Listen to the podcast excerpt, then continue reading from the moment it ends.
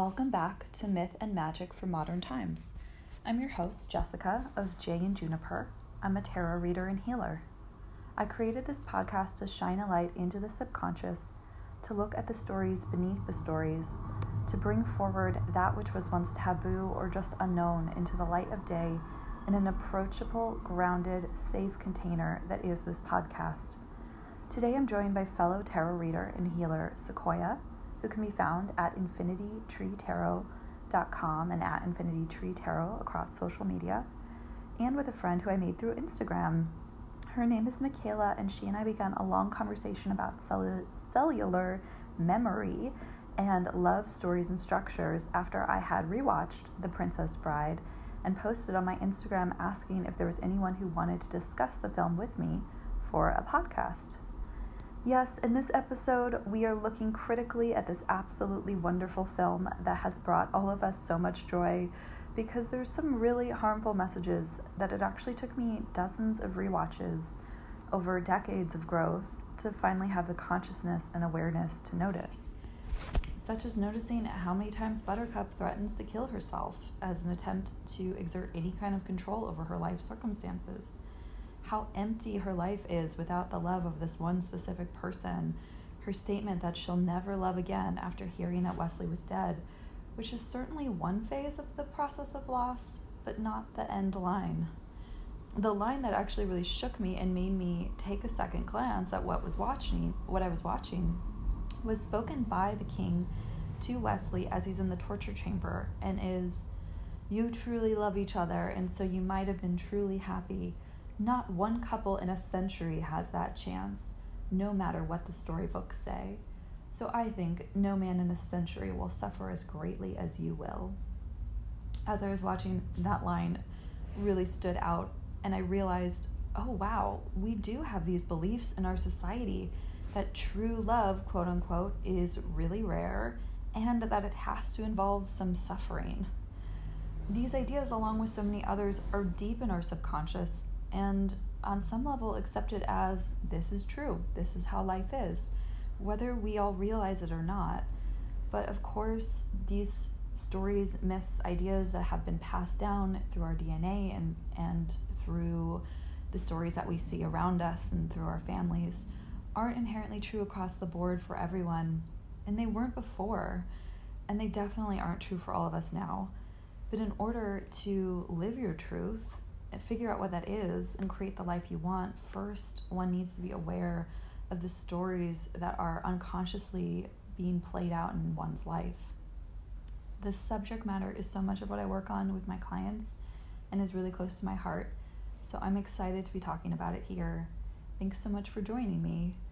I had started this episode with every intention to drop as many Princess Bride quotes as possible throughout it but then the second I pressed record, that intention totally left my head, and I didn't mention a single one. So I'm gonna do one now to lead us into the show with. Let's see, I'm gonna do Never go up against a Sicilian when death is on the line.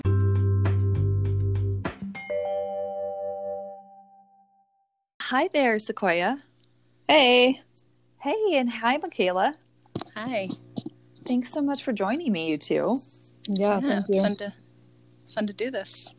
I just watched the show again this morning, the movie again.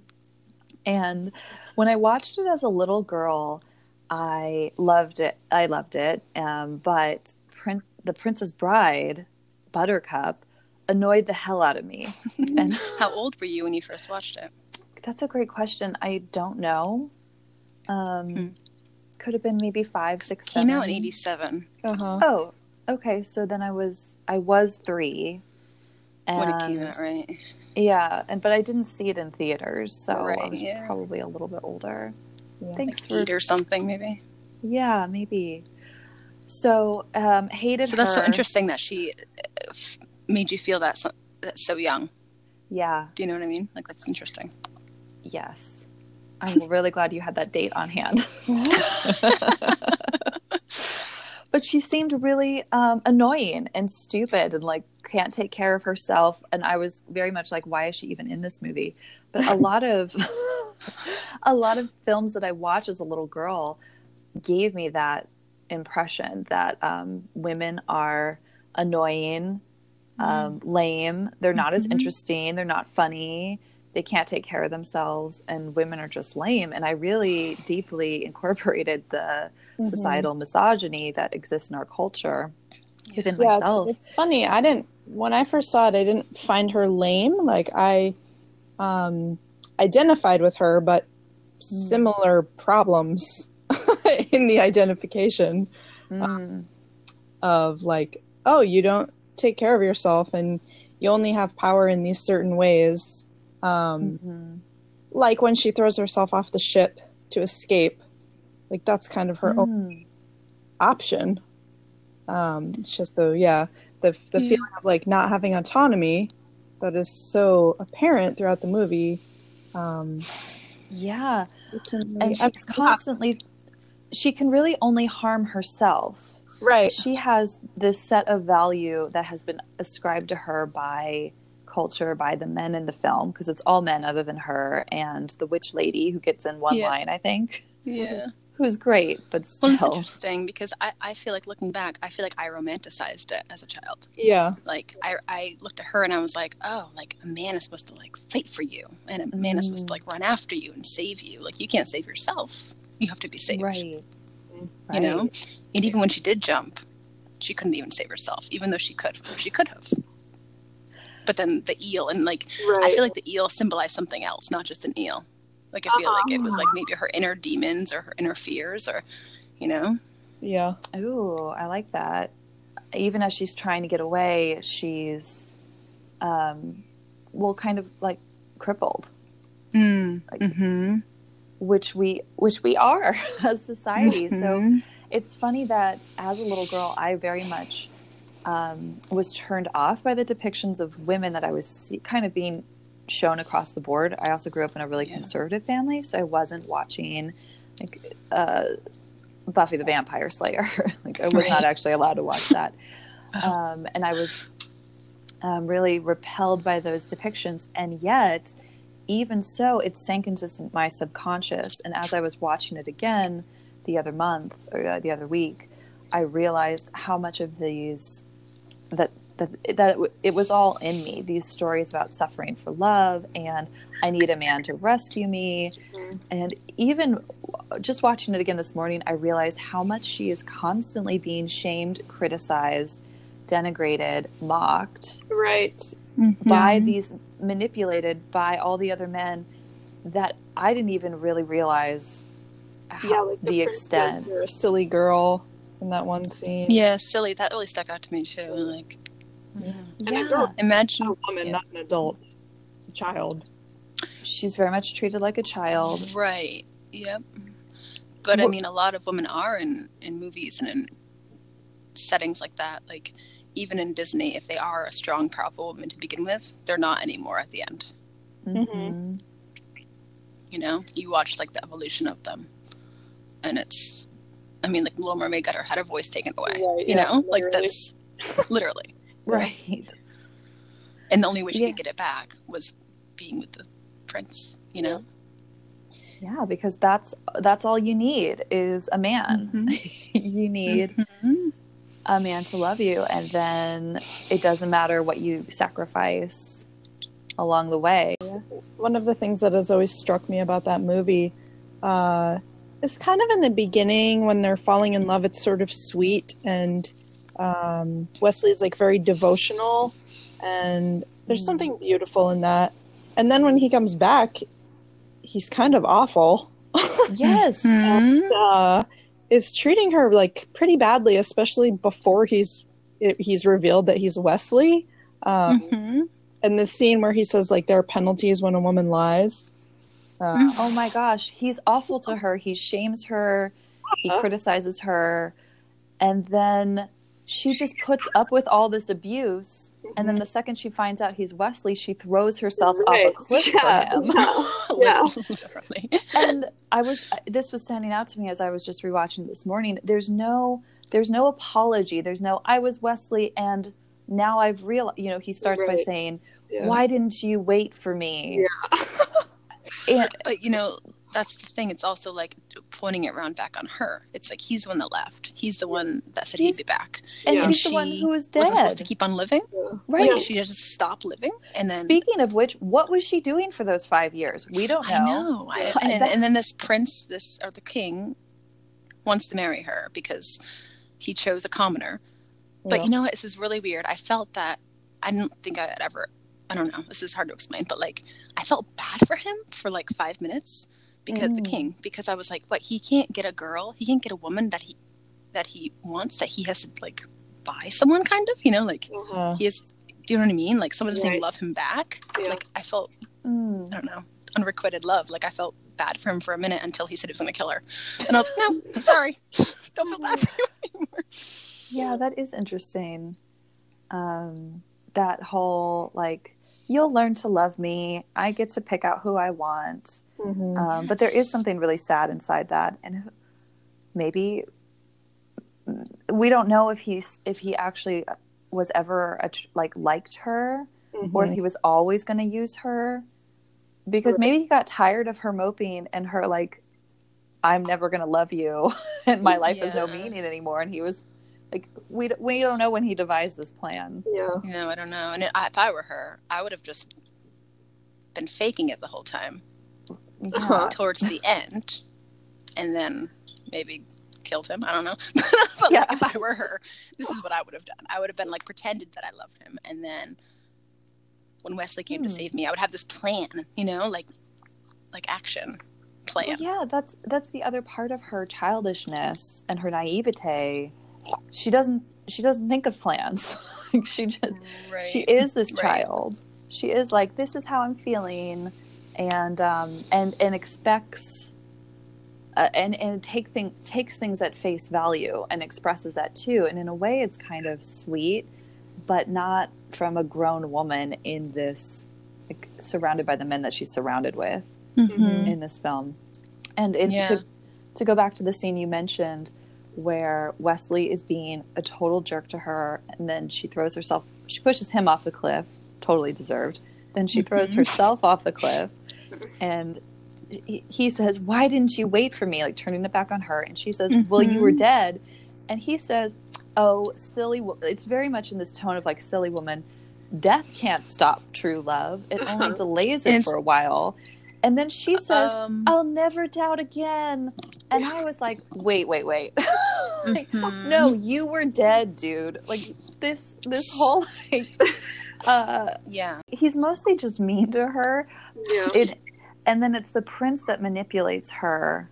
So it is coming from two directions, but it's so infuriating to me that that is how she's treated and we're not even like the prince is obviously bad, but Yeah. Westley is not really any better and yet he's supposed to be the good guy. Mhm. Mhm. Maybe because he's the one that's fighting for her. Do you know what I mean? Like he's the one who's fighting for her. He's the one who's trying to save her, and from this man. And maybe that's why he likes her now, or more. I mean, he always loved her, but like, do you feel like that she's unattainable? Is that making it more Mm. attractive for him? Oh, 100% because where the hell has he been for the past 5 years? And he it, he's Yeah. been alive, but he Right. doesn't show up to tell her, by the way, I'm alive. By the way, I still love you. By the way, whatever, until she's about to get married. Yes. So is it for uh, the hard to get thing, or like, I know a lot of men. I mean, women too. I mean, don't get me wrong, but that's more attractive in ways. yeah, Uh-huh. she's To- now to go after Yeah. when you can't have. Because Mhm. before when she was devoted to you, you could take your time being a pirate, but now right. yeah, now there's something to fight for. So now I'm going to actually go do something about this uh, eternal love that I have that goes on beyond death. hmm And then it's setting unrealistic expectations for women in this day and age because Only. when a man doesn't come after you, a man doesn't fight for you like that, like we're let down. Yeah, we are. There's so much about how men are supposed to pursue you and men are supposed to do this kind of thing and show up and fight and rescue you. And on some level, I think I was expecting that to happen at some point. It hasn't happened yet, by the way. yeah, we can only rescue ourselves, all of us. I, I agree. I know it, and it's yeah. The one um, I will say the character, the female character who is excellent is um, Miracle Max's wife. Mm-hmm.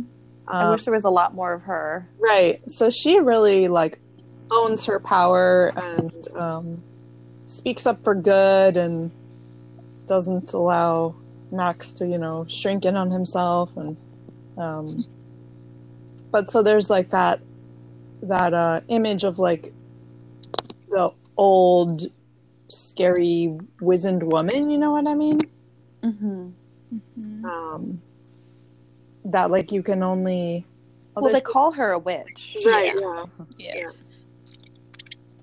And then she denies it. She says, "I'm not a witch," You're right, I'm not a witch. which I'm- I don't understand. She clearly is, and it's Yes. like she's not owning it. Yeah. Well, this was.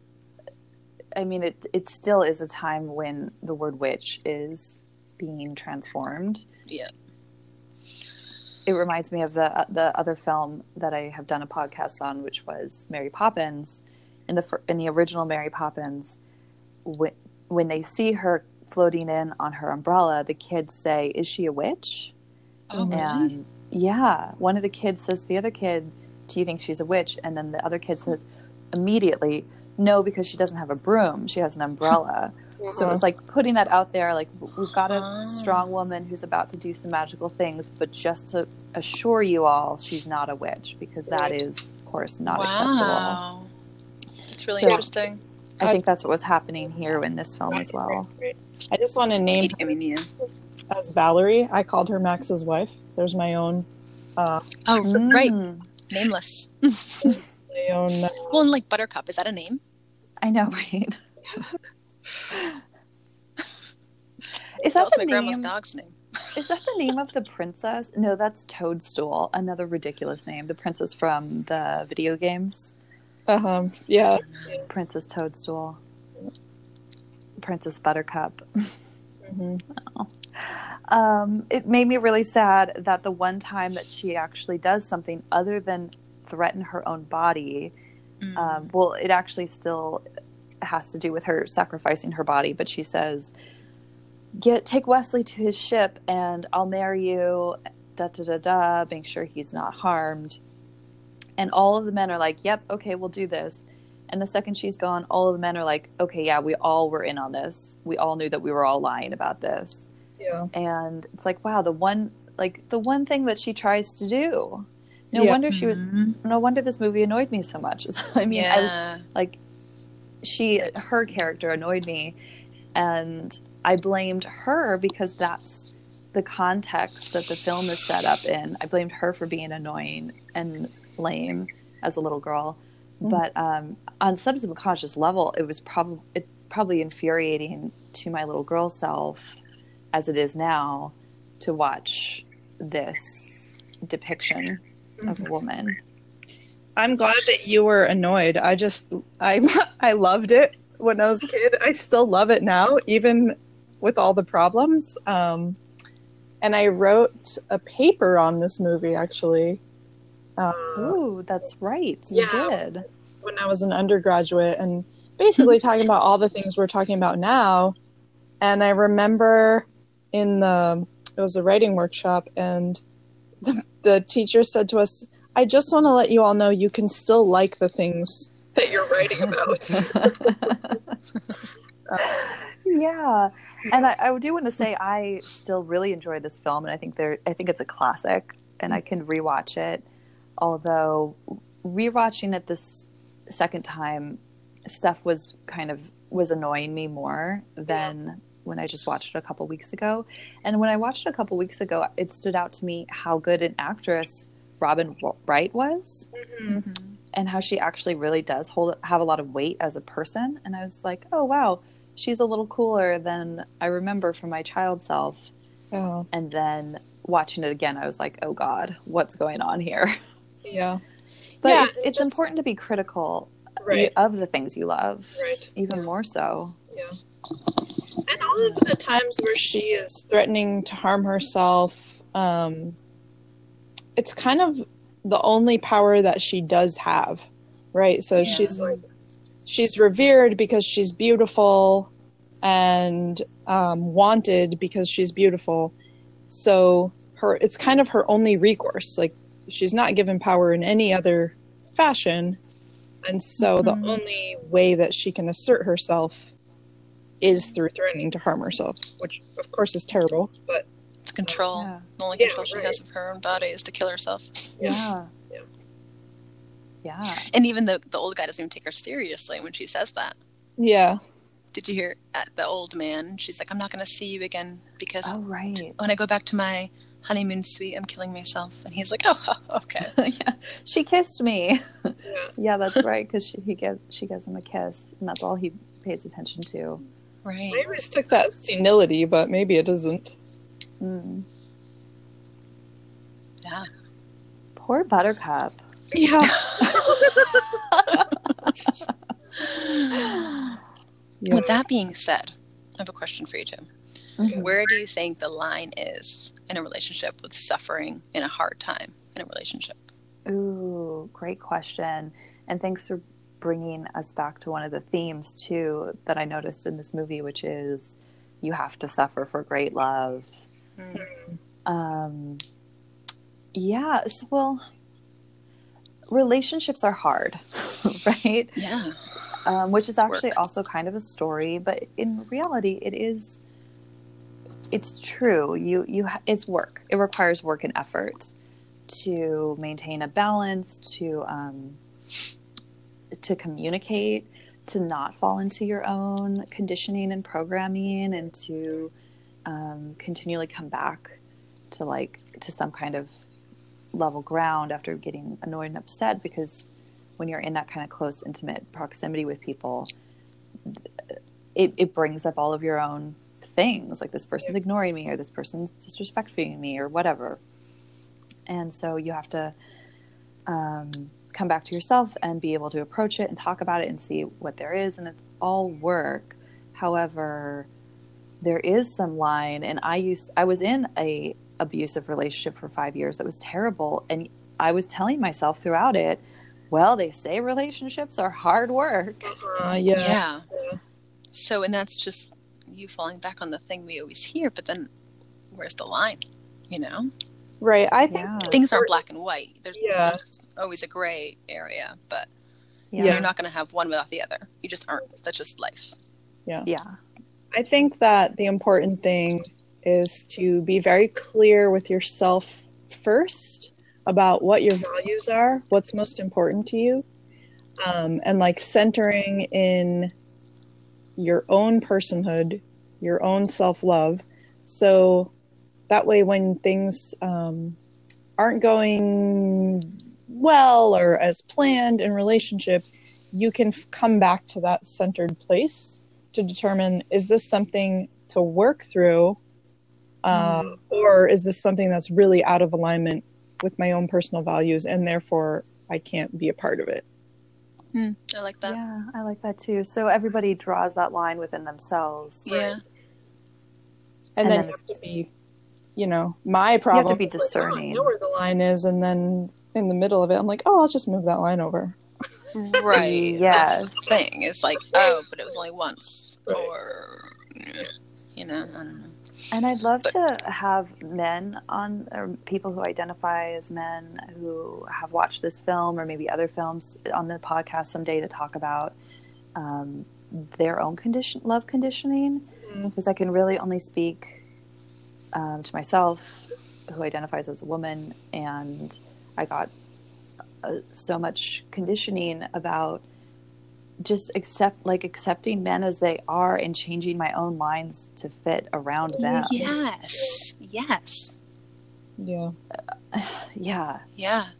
It's so infuriating to of course so much of this is subconscious, which is why we're talking about it on the podcast. You don't realize what you're doing. You don't know why you're doing it because it's these these yeah, unconscious almost involuntary responses to certain stimulus. Yeah.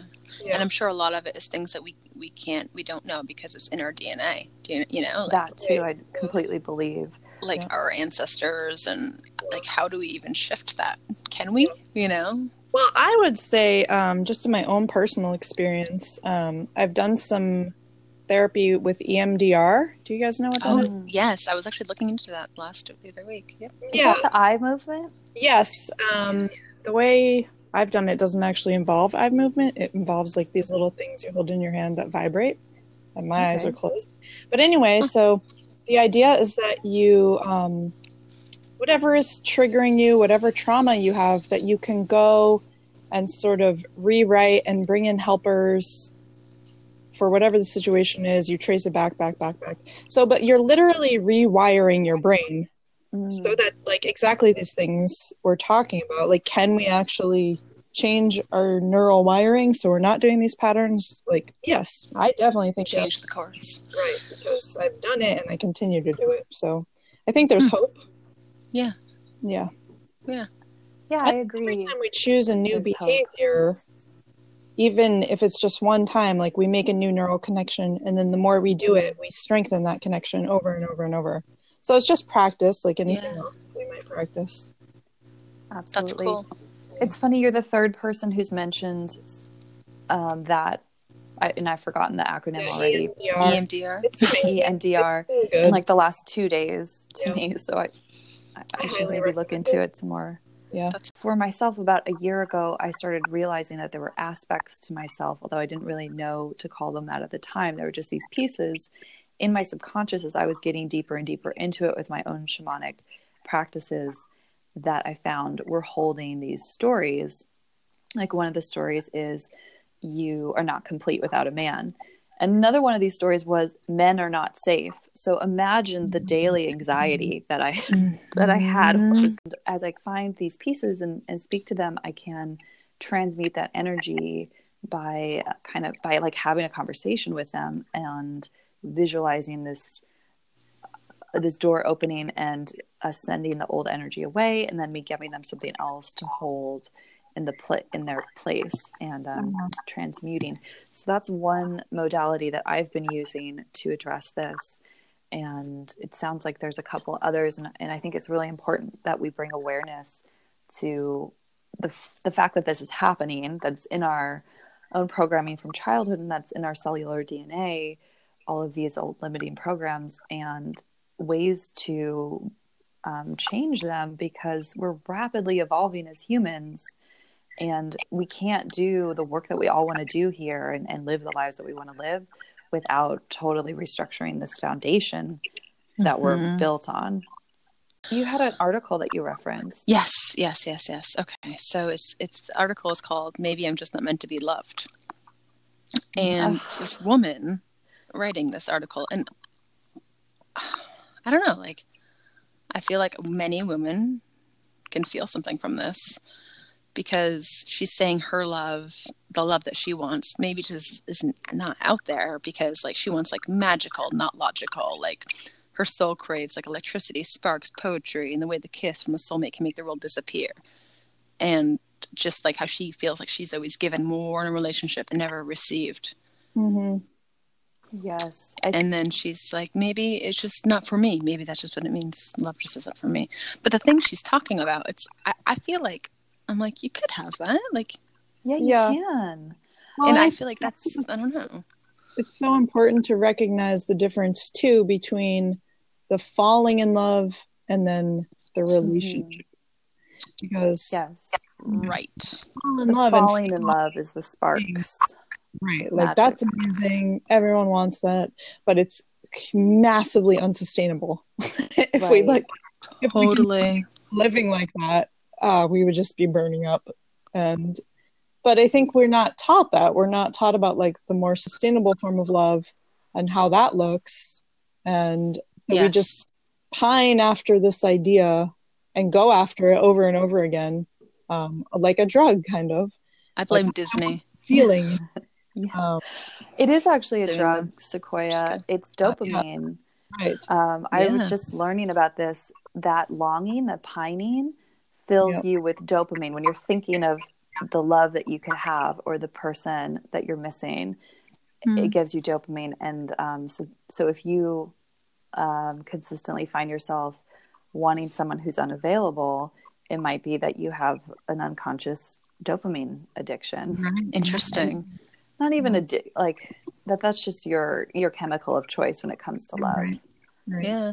Well, then another example of Disney, it's like how they always say, "Oh, they lived happily ever after," and like everything yeah. is perfect, and then the birds are singing, and like the castle is lit up with a rainbow, and it's like that's what love is. That's what love's supposed to be forever. Right. So that's this- what we are being taught, and I don't think people realize like like fighting is normal. Like Mhm. fighting, arguing is normal, so Mhm. normal and actually healthy. Like if you're getting Mhm. along all the time, something's fucking wrong. Mhm. you know? Yeah the stories end at the magic so then you imagine you you can only imagine what happens afterwards Right. Yeah. and that's why stories and depictions are so important Yeah. Mhm.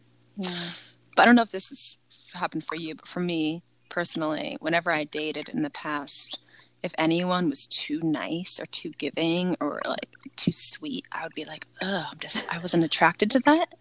And I would like kind of like self sabotage it Uh-huh. because I was like, this isn't love. This is, there should be, there should be some sort of like, like hardness. Like there needs to be hard times, you know what I mean? And I was like, or just drama this is too good. Yeah, this is too good to be true. So I'd usually just end it Mm. because it was it wasn't I don't know, I can't really yeah i think I'm just was thinking about this a lot. yeah i think that's a story that is out there um absolutely well like i said i was in that relationship and was excusing the drama because i just thought relationships were hard. Yeah. yeah. It's so it's so great to bring awareness to those patterns and those realizations. And it's so infuriating when you realize how you have been self-sabotaging yourself without realizing it. And it makes me kind of feel like buttercup like who is not completely in control. Uh-huh. um, Yeah. And doesn't even realize how much she's not in control Mhm. Right. But then the other part of me is like, well, sh- is there always suffering in love? Because would we have love if there was no suffering? Like, do the dualities work together? Mhm. You know, Yeah, I mean, or is that just me trying to convince myself? I think you like the feeling of romantic love versus unconditional love. Mm.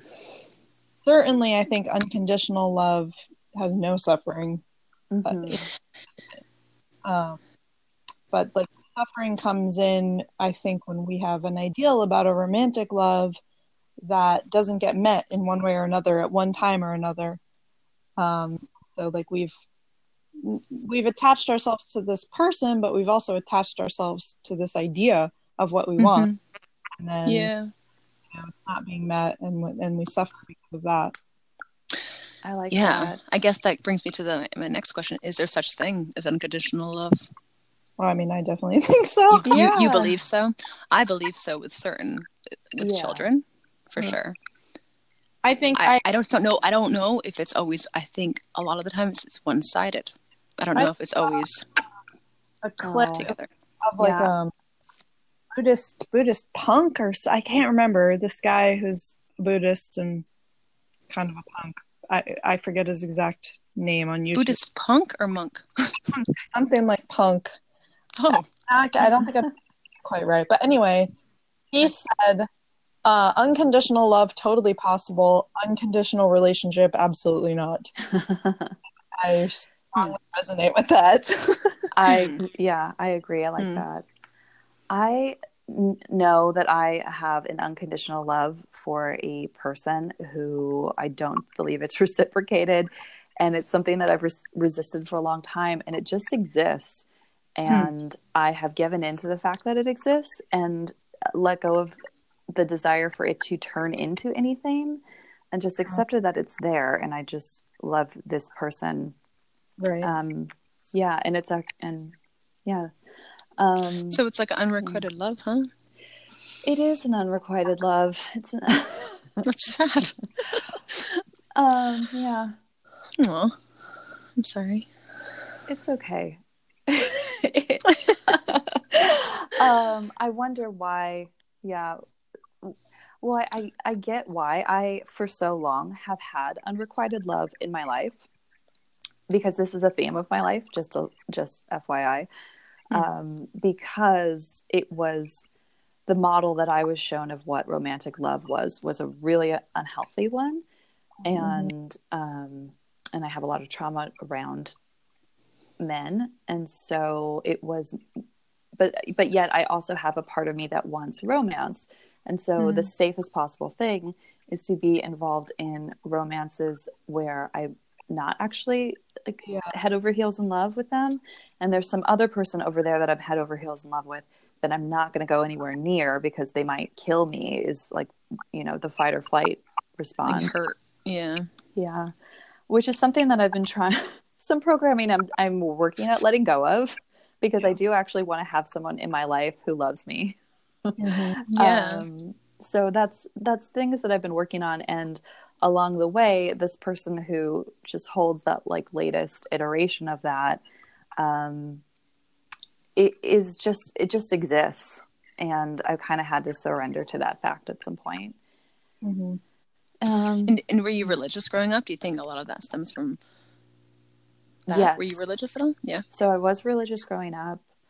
Um, a lot of what stems the unrequited. Oh, love. just the whole, you know, like I was doing a lot of reading and about religion and love, and I found a website which was really, like, really, really, really scary. But it was all saying like you're supposed to suffer in love because Jesus suffered for us and He died on the cross, so He Oh, suffered, so you're supposed to suffer. that's fascinating. That's a great Yeah. connection that I've never made before. Yeah. So Absolutely. and I was, I was very. like, I mean, I wasn't personally, but Right. I, my parents were, and I grew up in a religious family until I said in fifth grade I'm not going to church anymore. Oh, good for you. I But- grew up in a religious family and went to church and was homeschooled, and so was very Oh, wow. much indoctrinated. And we had Mm. Bible study every day.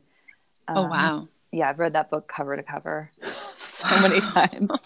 so there's a lot in there about suffering and how you're not supposed to question it and the meek will inherit the earth and it's actually a good thing. It shows that you are more faithful if you're being prosecuted persecuted or are suffering anyway. So that's probably in the whole cocktail of my own issues. Yep. Definitely. And as much as I, for me, as much as I try to deny it, it's still in me as well, somewhere Yeah. deep in there. Yeah, and um, you know the only way forward is through. So accepting Yeah. it and then finding some way to um, be with it is the work. Yeah, but and also unrequited love is such a theme. Who knows how long this has existed, but that makes that makes sense to me. I really liked your interpretation too, Sequoia, and also I would want to add that um, suffering and love has been a theme in human in, in human consciousness for thousands and thousands of years because we so often did not uh, have a union with somebody that we loved. We instead had contractual arrangements. It's like your father gave cows for you to be married off. Mhm. Yeah. Yeah, Dowry. you had a matchmaker. Yeah. Um, yeah. This idea of like choice is so new, and I don't think you can just. So much of this has been bred into us. Like you can't just change your breeding in No. in a couple decades and Mhm. suddenly be like, oh, now I have this free choice. Like, what does that even mean? I think that's something we're re- really exploring. Like, what does it mean that I can marry for love? Yeah. right. I think that's why people are taking longer to get married too. They're not just settling, you know. Yeah, A lot of people are taking aren't getting married at 21 like they used to. yeah, because there's an awareness too that uh, of that magic stage, which that poor woman, bless her heart, I hope that she, I hope that she gets through that. Um, in the article, who like oh, I know. it's like I can't, you know, the love that I want doesn't exist. Um, well, if like, what are you actually looking for? But um, I feel like through her suffering, she's creating. You know what I mean? She's writing. yes. So is her suffering and love bringing her to create in our other artists doing the same. That's know? beautiful. And maybe somebody will read that article and be like, I want to give you the love that you want. And she'll Yeah. have found that magic by exploring her suffering. Yeah, That's what I'd like to envision for her. me too. I mean, it was a very circulated article, so Aw. Yeah, I do. I realize that this is a story and Disney is probably to blame, but I do really want some incredible romance, quote unquote, to happen to me before the relationship that I want, that I recognize as I want uh, something comfortable and that comfort that intimacy brings and like um, the, the like the safety net and just the fun that it adds to your life. But before Yeah. that, I do want something crazy romantic and Fun. a part of me resists like going on doing online dating because that doesn't that doesn't seem magical enough. But No. I'm also working with that. I I'd, I would be the same way as you though. I need spontaneous spontaneous things in my life, so that would I don't know. whether you want to do online dating or not, I'll just say that I met um, my now ex partner, but partner of five years um, online, and it was totally magical. Oh, awesome. Thank you for broadening my horizons. I mean, like I saw I'm going to tuck that into that programming. mean, like, you go through pictures, whatever, and like I saw his picture, and I was like, whoa, like you know, I don't know, there's something important here. So Mm. magic can happen wherever. It's so true, and it can happen in a minute can. too. It can it can happen just so fast. Um, so there's always still hope for magic. It comes. It's always coming around. It always is. That actually reminds me of a quote. This astrologer, I think I shared this with you um, a couple weeks ago, Jessica. But it, um, she was saying that we can't, we will never be loved by someone until we we attract people who love us as much as we love ourselves. Yeah, yeah. One hundred So percent. we're looking for things from people that we can't even give ourselves. Right. Right. So that's also really hard. So we need to work on that. And that's what you were saying the programming that comes from all the programming and the conditioning, Another big And love story is work. you're going to find somebody who completes you. So Yeah. if there's stuff about you that you don't like, that's Madness. fine, because you'll find somebody who will take care of that. Yeah, take it away Yeah. or just ignore it or something. The worst possible story. Yeah. I know. And it's still, it's still a common theme. Yeah, Like people say this all the time. they do. Yeah. Oh, yeah.